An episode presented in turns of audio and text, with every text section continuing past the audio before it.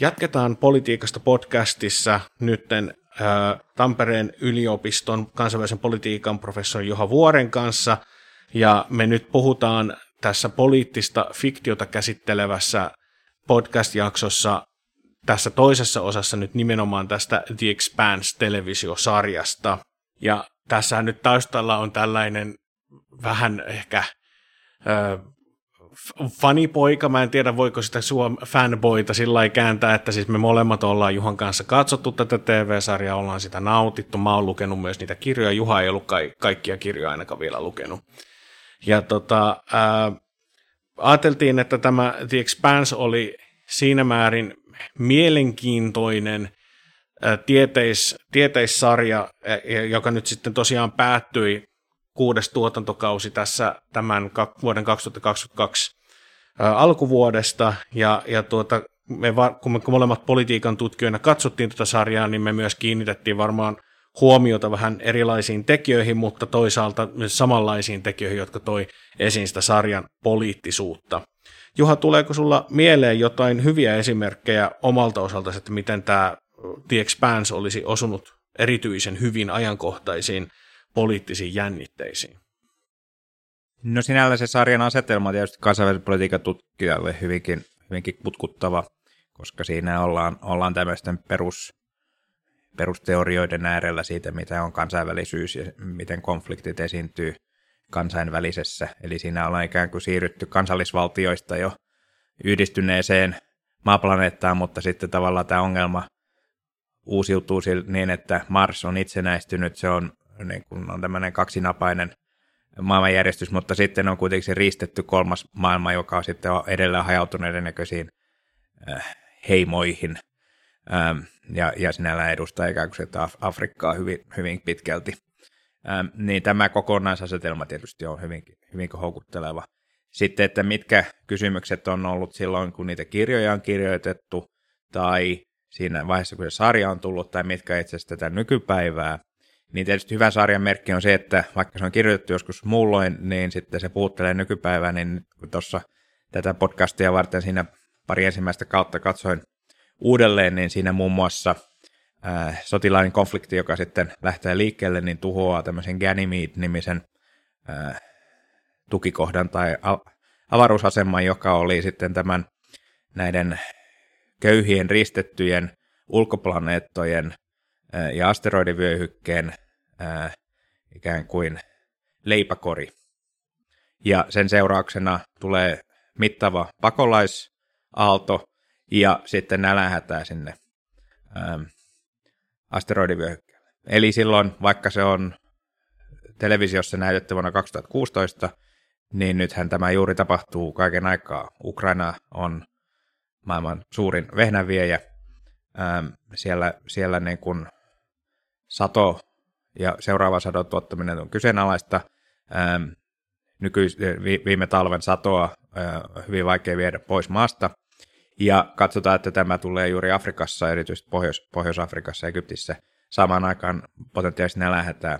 Ja tietysti nämä neljä miljoonaa ihmistä, jotka ovat lähteneet liikkeelle, äm, myös mittavin pakolaisaalto Euroopassa sitten toisen maailmansodan jälkeen. Eli tässä sinällään tämmöinen, tämä ilmiö niin kuin ei ole silloin ollut niin päällä.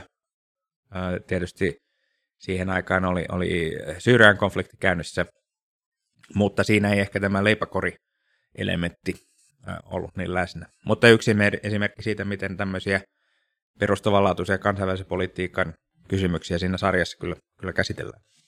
Joo, tämmöinen selkeästi tällainen, ää, mun mielestä siinä heti alussa välittyi tällainen, että ainakin itse olin panevinani merkille tälläteen tietyn niin kuin aiempien ää, valtaisetelmien toiseuttamisen, mutta samalla niiden niin kuin kääntämisen, eli siis Mars on punainen planeetta ja silleen niin kuin an, tällaista, niin kuin, että niin kuin miten ajatellaan tuossa kylmän sodan aikana ja sitten yhdistyneet kansalliskunnat aika usein käyttää sinistä väriä.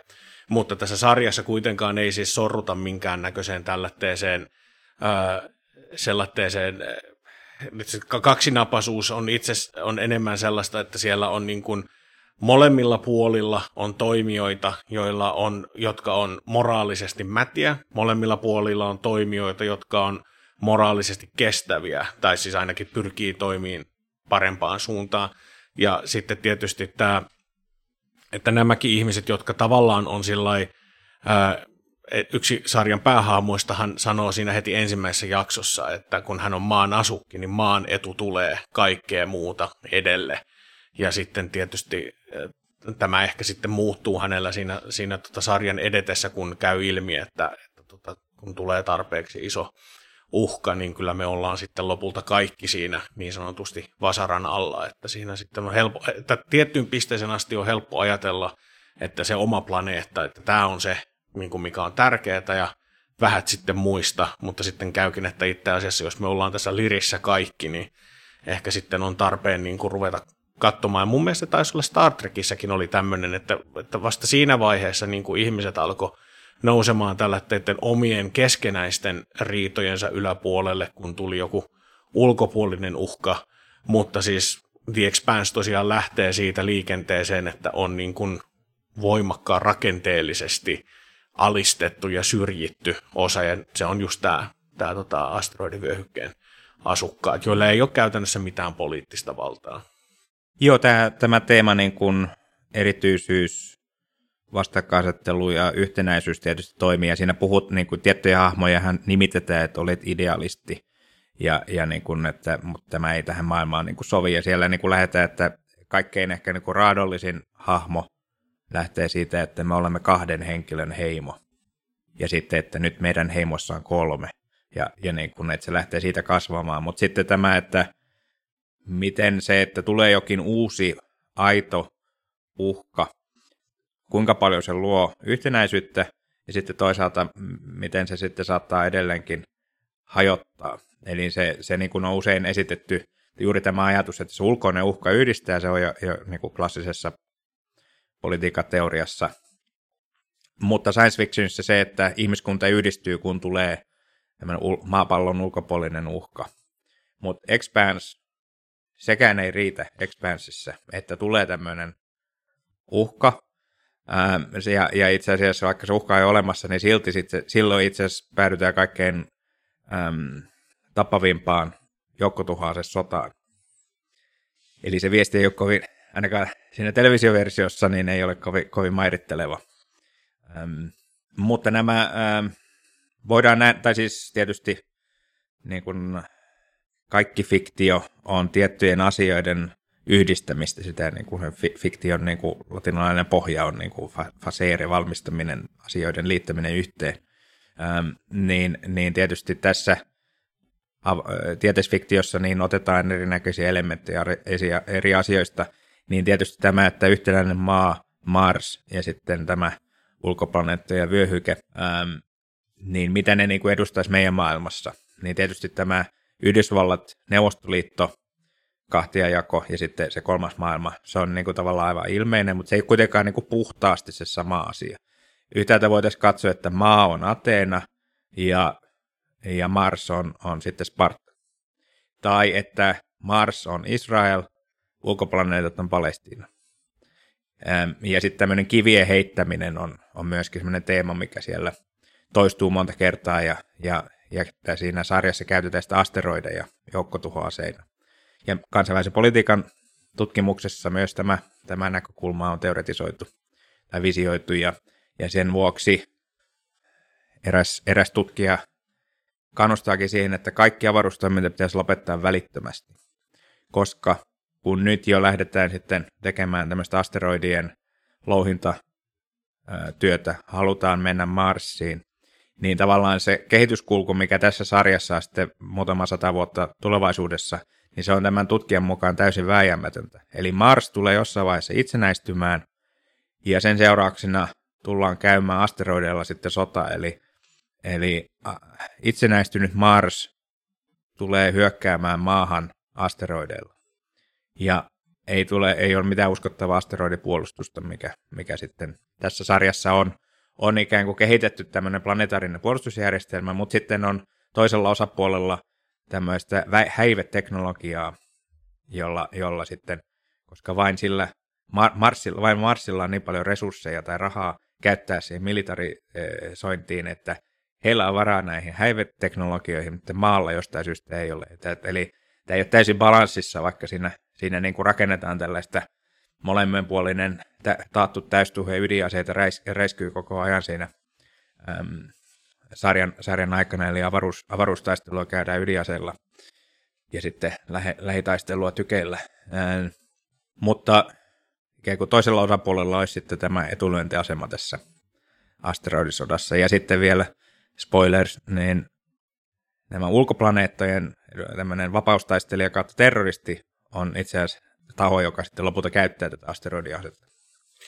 Joo, tota, itse asiassa tähän Marko Inaroksen hahmoon mennään ihan kohta. Mulla tuossa itselläni vielä semmoinen mun mielestä mielenkiintoinen niin kun a, ä, asia oli, oli siis se tosiaan, että, että tässä pääasiassa tämä tieteisfiktion niin kuin tämä ihmiskunnan vihollinen on tietysti ihmiset itsessään. Vaikka siinä on tämmöinen todella mun mielestä mielenkiintoinen, ensimmäistä kertaa mun mielestä TV-sarjassa tehty tämmöinen pointti, että nämä asteroidivyöhykkeen asukkaat, kun he on pari sukupolvea asuneet siellä asteroidivyöhykkeellä, niin he, he eivät niin kuin enää voi palata esimerkiksi maaplaneetalle. Et jos ajatellaan tällaista, että sä oot muuttanut asteroidivyöhykkeelle niin kuin yrittäen tienaa elantoa ja sitten oot siellä perheen perustanut ja sitten on tullut lapsen lapsia, niin voi olla, että ne lapsenlapset ei enää sitten voikka palata maapallolle, koska he on, niin kuin heidän fysiologionsa on muokkaantunut siellä asteroidivyöhykkeellä. Ja tämä on niin kuin mun mielestä tämmöinen kans mielenkiintoinen konsepti, että sulla on ihminen, joka ei voi asua maapallolla. Että tällaista erottelua ei, esimerkiksi Star Trekit ja muut, ne on yleensä sitten kokonaan sivuuttanut tällä, että mikä tällainen pitkäaikainen avaruudessa eläminen, millaisia fysiologisia muutoksia se voisi tehdä, niin tämä Expansissa käsiteltiin sitä, mikä oli mun mielestä hirveän ö, mielenkiintoinen uusi tapa erotella, että, että tavallaan tulee just sitä, että milla, minkälainen ihminen sinä muka olet, jos et pysty palaamaan maapallolle, mikä on ihmiskunnan niin kuin lähtöpiste.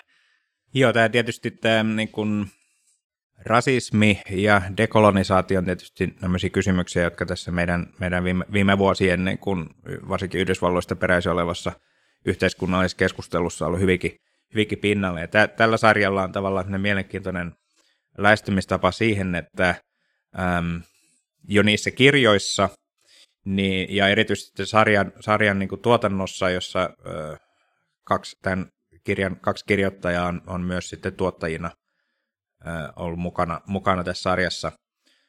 Ja heidän roolinsa on ainakin toisen heidän, heidän niin roolinsa tuottajana sitten myös, myös lisääntynyt sarjan, sarjan edetessä.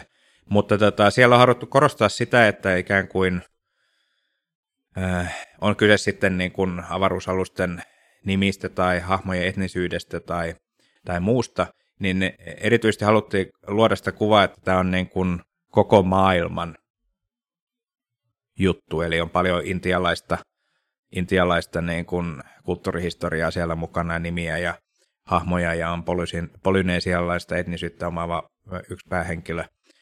Ja, ja myös näyttelijäkaarti on hyvin niin kuin etnisesti monipuolinen, ja kaikki ei ole edes Pohjois-Amerikasta kotoisin, eli on, on Uudesta-Seelannista ja Iso-Britanniasta näyttelijöitä ja, ja, ja näin on haluttu niin kuin luoda tällaista korostettu monimuotoisuutta ja sitten täällä ulkoplaneetoilla puhutaan tämmöistä pitchin kieltä.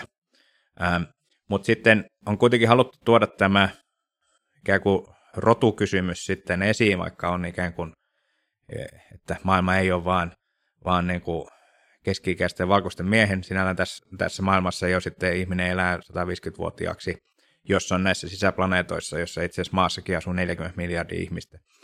Mutta, mutta tosiaan, koska ne, nämä, silloin jos on, on tässä painottomuuden tilassa, niin ihminen, ihminen kasvaa paljon pidemmäksi ja sen luusto on heiveröisempää ja lihasto kehittyy erilaiseksi, niin, niin se, se rodullisuus ikään kuin tulee siitä, että nämä, nämä uudet ihmiset on alisteisessa asemassa.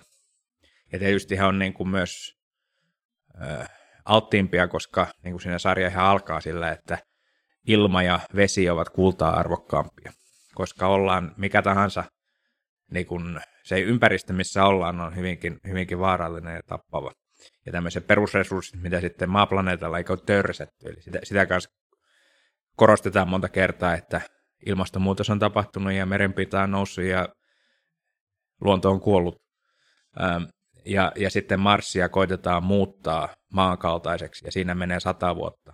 Ja siinä menee 50 vuotta pidempään, koska sotilaallinen konflikti maan kanssa on pakottanut Marsin pistämään puolet resursseistaan siihen sotilasvarusteluun, jolloin se päätehtävä muuttaa Mars maankaltaiseksi on viivästynyt. Ja, ja se ei sitten toteudukaan, koska sarjassa tapahtuu asioita, joissa sitten päästäänkin käsiksi planeettoihin, jotka on jo ihmisellä elämiskelpoisia. Niin sitten hylätään se Marsin ää, maankaltaistamisprojekti. Ja tässä niin kun sarjatekijät ihan suoraan sanonut, että tämä, kun tämä, tämä suuri muutos tapahtuu, niin siinä, siinä sitten ikään kuin käsitellään tätä Neuvostoliiton hajoamista ja sitä, mitä ne, niin kuin Venäjällä tapahtui.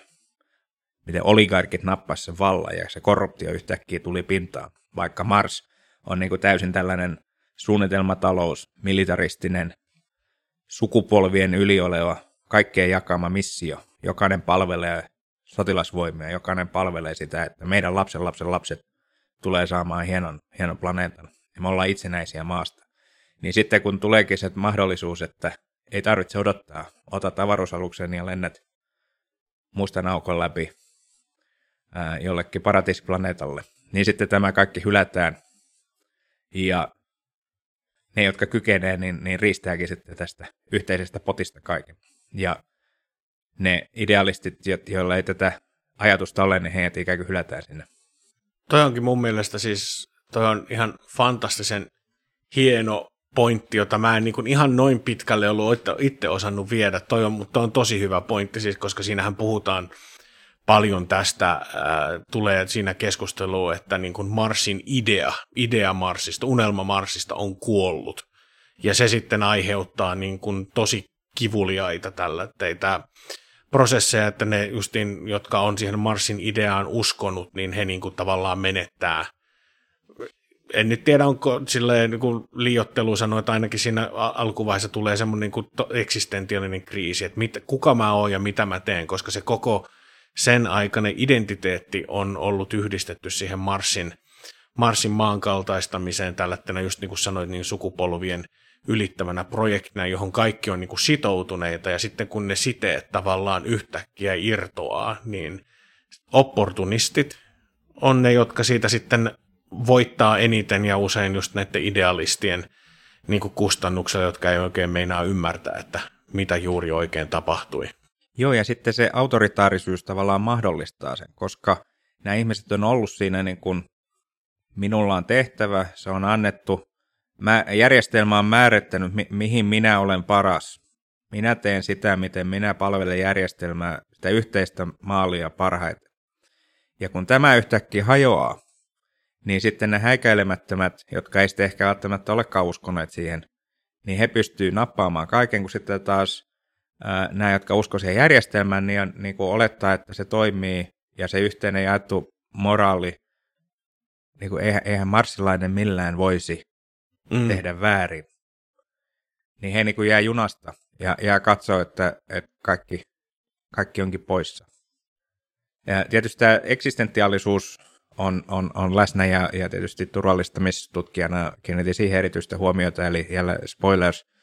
Ähm, kyseessä on siitä, että ihmiskunta kohtaa ensimmäisen toisen eliön, joka sitten paljastuu, että se on, on merkittävästi kykenevämpi kuin me, jolloin nämä tahot, jotka sen alun perin löysivät tämmöisen protomolekyylin, niin katsoivat, että tämä on ihmiskuntaa älykkäämpi taho, joka on jo aloittanut sodan.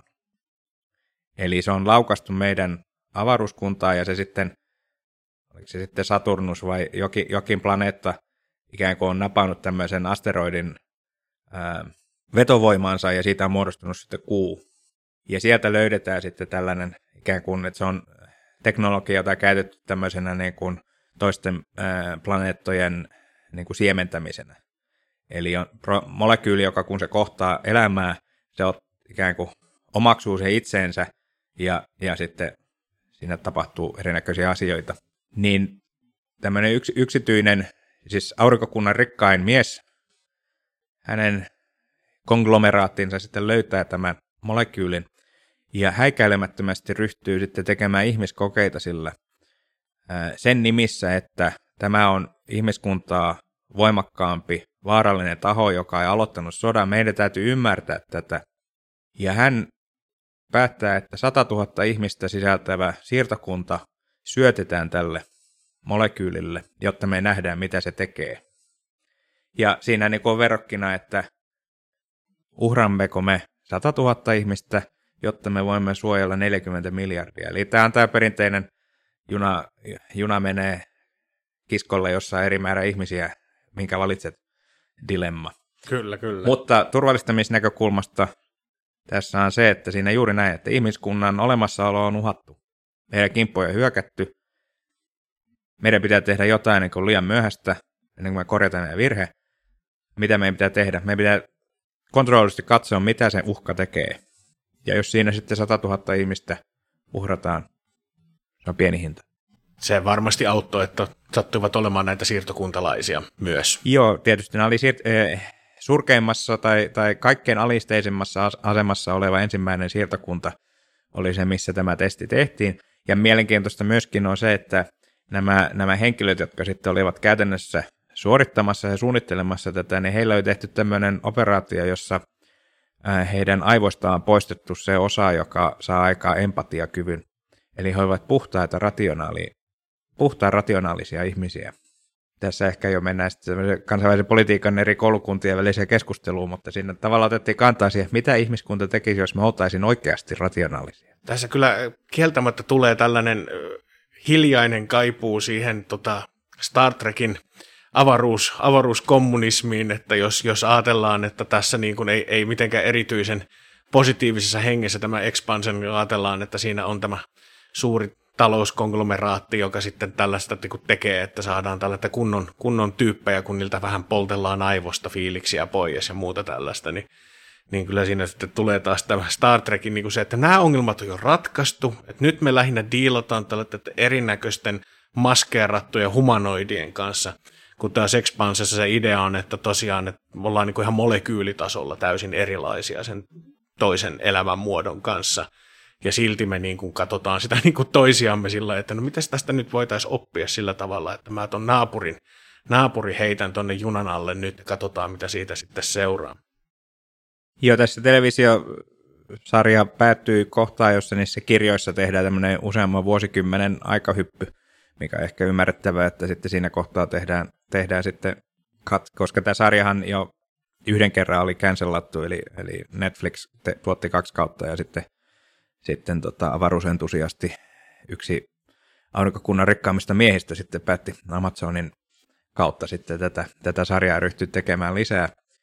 Eli siinä, siinä ehkä voidaan nähdä tietynlaisia tota, yhtymäkohtia sitten todellisuuteen ja, ja, ja sarjan tuottamiseen ihan niin kuin konkreettisesti.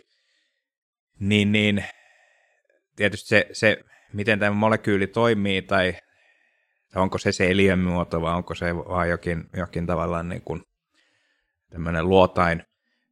Mutta, mutta ikään kuin voidaan myös nähdä, että siinä on tavallaan tämmöinen hämähäkiseitti versio, tai ainakin muissa vastaavissa äh, science fiction tuotteissa, missä on, on tämmöinen samankaltainen, että löytyy jokin hyvin korkea teknologia, jonka avulla päästään jonnekin.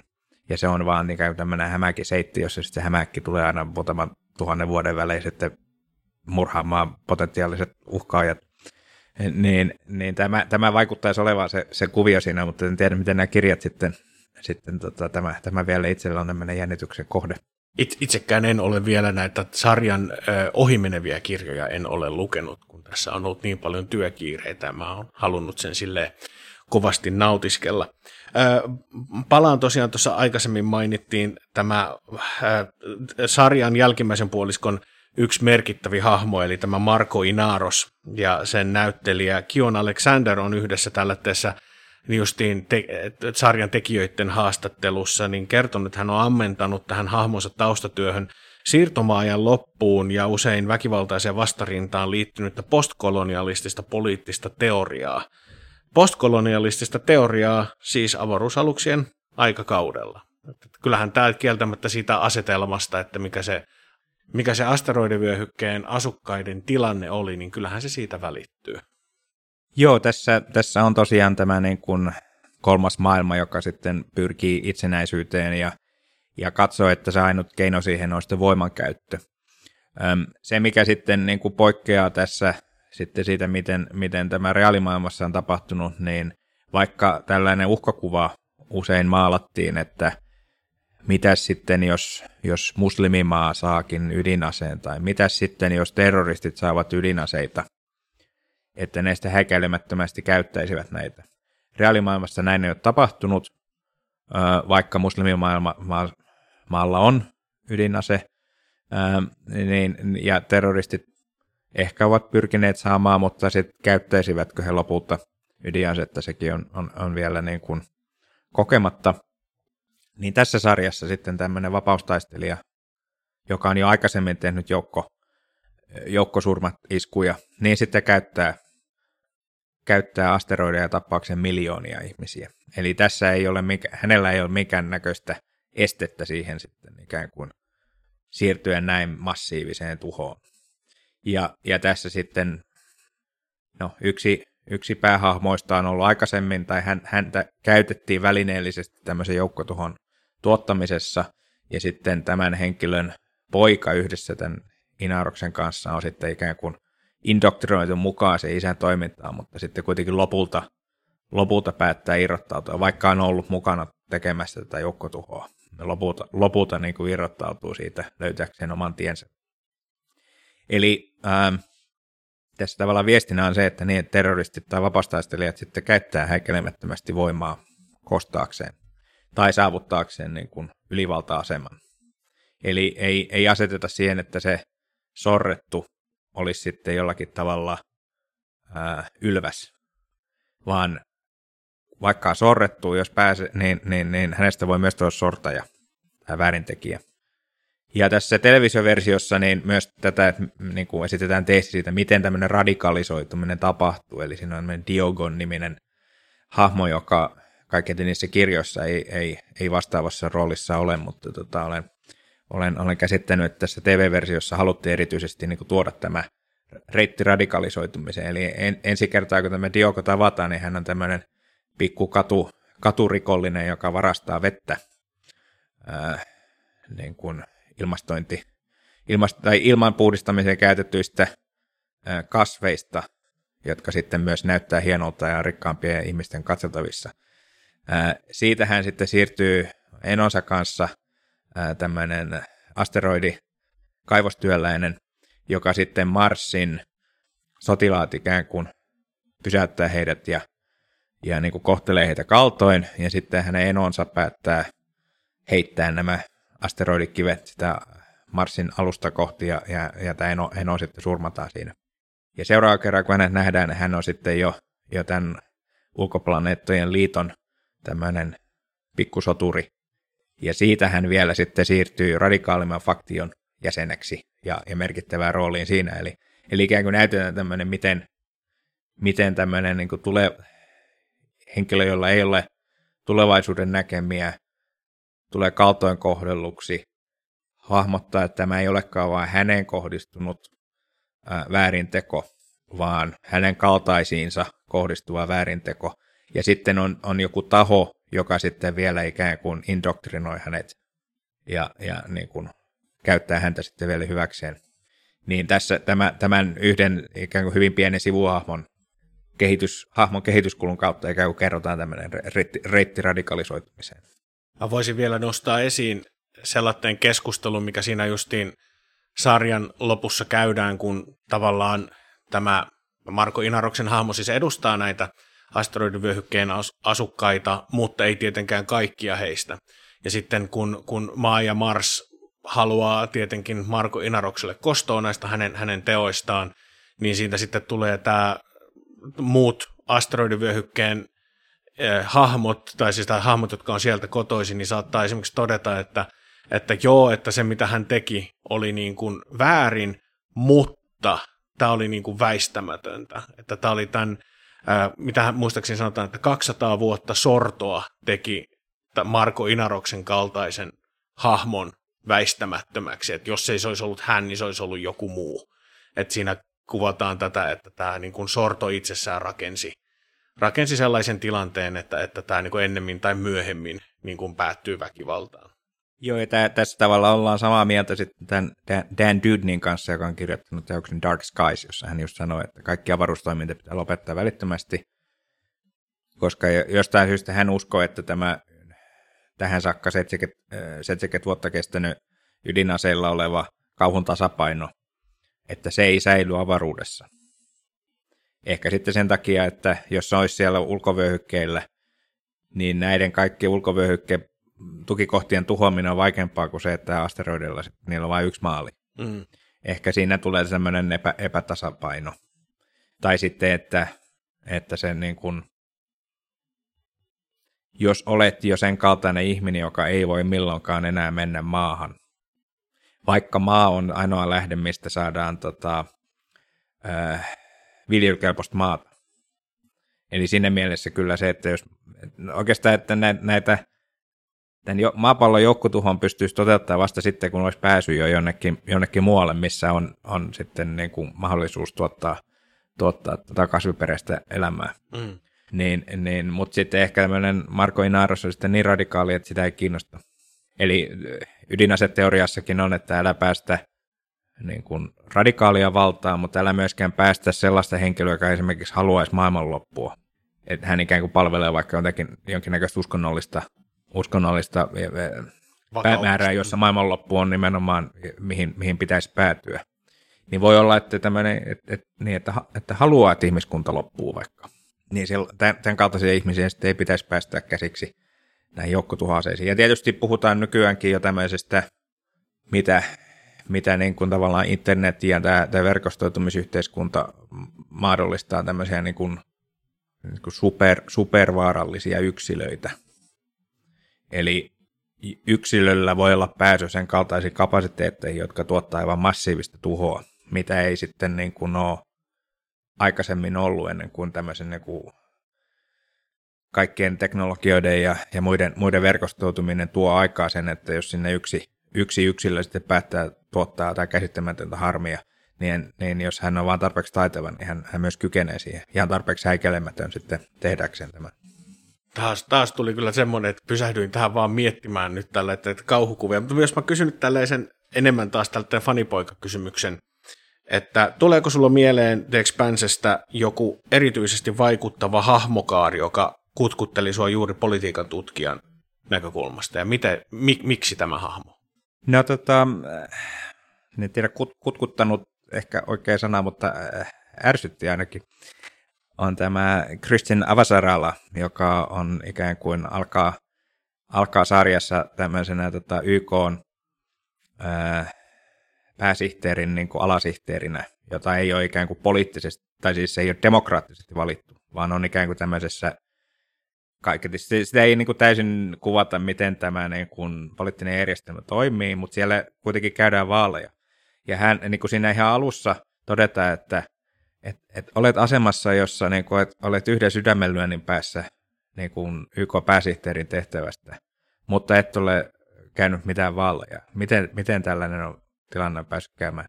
Tietysti hyvin mielenkiintoinen kysymys, niin miten tämmöinen tilanne on päässyt käymään. Ja, ja sitten myöhemmillä kausilla niin hänet sitten vaaleissa vali, tai niin, käy tosiaan, tätä käydä niin, että se tosiaan sydämenlyönti tapahtuu vai, vai joutuuko tämä eroamaan tai pääsihteeri, mutta hänestä tulee ikään kuin pääsihteeri by default. Ja sitten hän joutuukin käymään vaaleja ja, ja, tällä, ja, ja yksi näistä sarjan kirjoittajista yhdessä podcastissa sanoi, että, niin, että tämä Avasaralla on niin tämmöinen poliittinen nero, hän osaa lukea huonetta. Mutta sitten kun sitä vaalikampanjaa käydään, niin hänellä ei ole niin mitään käsitystä ja ymmärrystä, miten vaaliperusteinen politiikka toimii. Ja se kyllä nyppi. eli eli eh, tämä sarja on, on tunnettu siitä, että siinä on niin kuin realistisin käsitys avaruudesta ja, ja avaruusfysiikasta, ja heillä on konsulttina avaruusfyysikko. Heillä ei ollut konsulttina politiikatutkijaa tai kansainvälisen politiikatutkijaa, joka olisi voinut kertoa, että ei se kyllä noin pihalla millään voi olla. Vaikka mikä olisi se poliittinen järjestelmä, että sä olet toisiksi tärkeimmässä postissa jossain poliittisessa järjestelmässä ja sä et tiedä, miten vaaleja käydään. Ja myös sitten, että hänen aviopuolisonsa ei sitten kestä sitä vaalikampanjointia. Tai mitä hän tekee siinä vaalikampanjassa, niin se aviopuoliso ei sitten kestäkään sitä. Aviopuoliso, joka on myös jostain tämmöisestä suusta, joka on ollut erinäköisissä valtapositioissa, niin ei ollut kovin uskottavaa. Se, se, se niin kuin, ei se ehkä kutkuttanut, mutta se, se, se, se niin kuin jurppi. Mä oon miettinyt sitä, että kun tota hirveän useinhan poliittisessa fiktiossa nimenomaan tämä tämmöinen niin kuin, ää, tietyllä tavalla tämä politiikka niin kuin saatte, siis tarkoitan tällaista niin kuin politiikkaan osallistuminen siinä sarjassa itsessään, niin sehän kuvataan usein tätä politikointina. Ja mikä onkaan nyt enemmän politikointia kuin vaalikampanjan käyminen, missä on kaikenlaista manipulaatiota ja muuta vastaavaa, niin ehkä se tavallaan oli pyrkimys sen hahmon pelastamiseen sillä, että hän ei olekaan tämmöinen taitava poliitikko niin kuin me, politiikan, puoluepolitiikan ymmärrämme, koska sillä on tällä hetkellä niin surkeen huono maine, mikä on mun mielestä itsessään hirveän mielenkiintoista, minkä takia poliittisessa fiktiossa haetaan niin näitä designated survivorin kaltaisia sattuman kautta poliitikkoja. Eli ei, ei missään tapauksessa kukaan päähamo ei voi olla poliittinen broileri ja olla hyvis. Se ei vaan niin kuin tällä hetkellä sovi mun mielestä meidän poliittiseen fiktioon. Joo, siis onhan, ja näitähän on nähty, nähty monissa eri maissa, jossa tämmöinen politiikan ulkopuolelta tuleva hahmo, hahmo niin kuin valitaan johtoon. Tulokset sitten voidaan arvioida, että oliko ne sitten niin hyviä kuin ehkä, ehkä toivottiin. Ähm, mutta tässä, tässä sarjassa, niin, niin vaikka korostetaan sitä, että, niin, että kaikki, kaikki eri etnisyydet ja kulttuurit, niin sitten kuitenkin se, miten se politiikka toimii, on niin kuin täysin niin kuin Yhdysvallat. Et siinä, siinä ei sitten kuitenkaan nähty, nähty tota, sen, sen niin kuin yli, yli, että miten se politiikka toimii. Ja se, se itse asiassa oli niin kuin täysin käsittämätön, miten siinä sitten, sitten tämä Avasarala myös menettää sen asemansa. Ja se on ikään kuin hänen, yksi hänen ministereitään, joka on sitten niin kuin saman puolueen, kaiketi saman puolueen edustaja. Se, se oli hyvin, hyvin, hyvin häiritsevä, miten tämä koko kuvio, kuvio meni, ja varsinkin sitten kun avattu, että, niin, että miten, miten tämä toimii. Tämä on kyllä hyvä huomio, että mitään puolueita ei edes mainita. Ei, ei Marsin päässä, eikä tota, maan päässä. Se on Marsissa kuitenkin pääministeri. Kyllä, kyllä. Ja meillä on politiikasta podcastissa ollut tapana ottaa aina tähän keskustelun loppuun tällainen oma kysymys, johon saa itse myös vastata. Mitä siis Juha toivoisit, että olisin osannut sinulta kysyä poliittisesta fiktiosta tai nimenomaan tästä The Expanse-sarjasta, tai onko sulla joku, joku muu tällainen pointti vielä, joka haluat ehdottomasti nostaa? No tässä Expansissa erityisesti, ja siitä on kirjoitettu ihan oma, oma novelli, um, The Churn, eli Kirnu, niin tämä äh, yhden, yhden päähenkilön kautta, jolla myöskin on tällainen vähän niin kuin erikoinen psykologinen kanta, eli hän, hän on niin kuin ollut lapsiprostituoitu ja, ja hyvin kaltoin kohdeltu, ja sitä kautta ikään kuin menettänyt tämmöistä empatiakykynsä ja on, on valmis tämmöiseen äärimmäiseen väkivaltaan. Ja, ja ikään kuin on täysin orientoitunut äh, puhtaaseen itsen, itsen selviytymiseen. Ja hän ikään kuin tarvitsee toisen ihmisen, joka kykenee ymmärtämään, joka ei ole yhtä sosiopaattinen. Ja tavallaan katsoo aina siltä, että mitä, mitä se hänen, hänen tavallaan ohjauslähtensä niin kuin sosiaalisesti toimii. Okei, me tehdään nyt näin, koska hän sanoi niin. Hän ymmärtää, miten ihmiset, muut ihmiset toimii. Tämä so, oman sosiopatiansa tavallaan sisäistänyt henkilö, niin, niin tarvitsee tämmöisen, tämmöisen apurin. Mutta hän puhuu, puhuu tämmöisestä kir, kirnuamisesta, joka tulee siitä, kun hän oli sitten osa järjestäytynyt rikollisuutta maassa. Niin kirnuaminen viittaa siihen, että kun, kun pelin säännöt muuttuu ja tulee niin kun he, jotka olivat ylhäällä, menevätkin ehkä alas, ja, ja sitten ikään kuin on se puhdas selviytymistaistelu.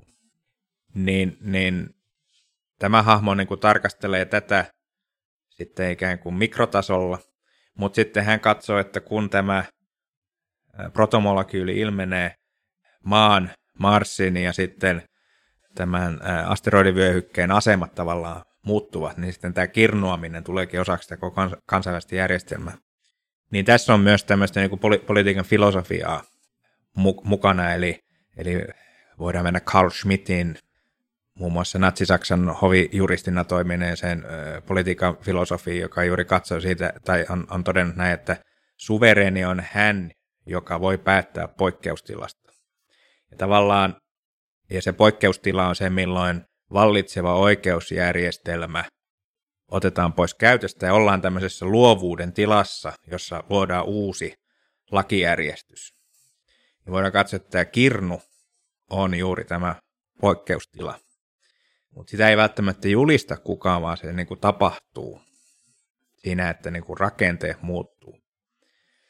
Ja tietyllä tapaa niin kuin nykymaailmassa puhutaan Tukudideen ansasta, mihin juuri ikään kuin Atena, Atena joutui. Eli kun yksi suurvalta on laskussa, toinen suurvalta on nousussa, niin sitten siinä kohtaa, missä se nousussa oleva suurvalta katsoo, että sillä ei ole sitä asemaa, mikä sillä kuuluisi olla, niin siitä päädytään suursotaan.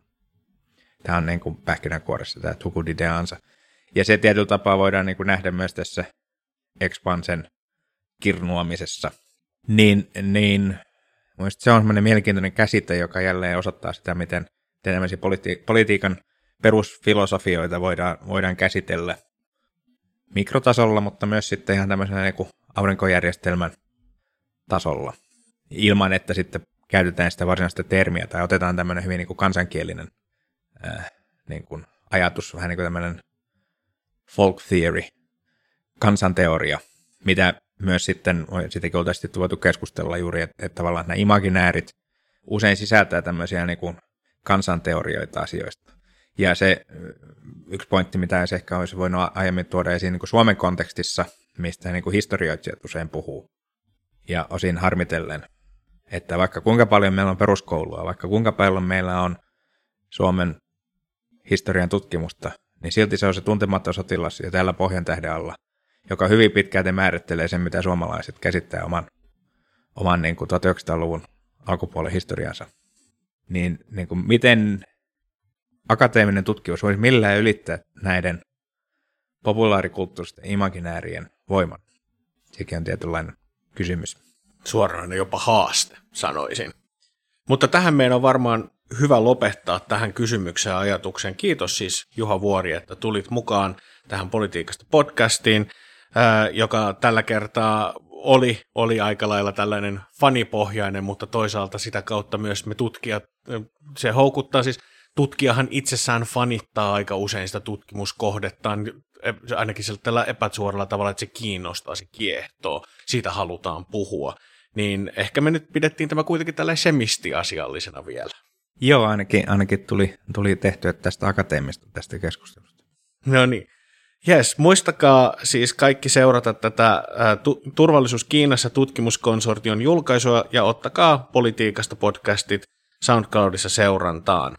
Poliittista fiktiota, joskus, joskin nyt puhuttiin lähinnä tieteisfiktiota, niin tässä politiikasta podcastissa käsiteltiin. Minä olen siis politiikasta lehden vastaava päätoimittaja, vieraanani oli Juha Vuori. Kiitos Juha. Kiitos.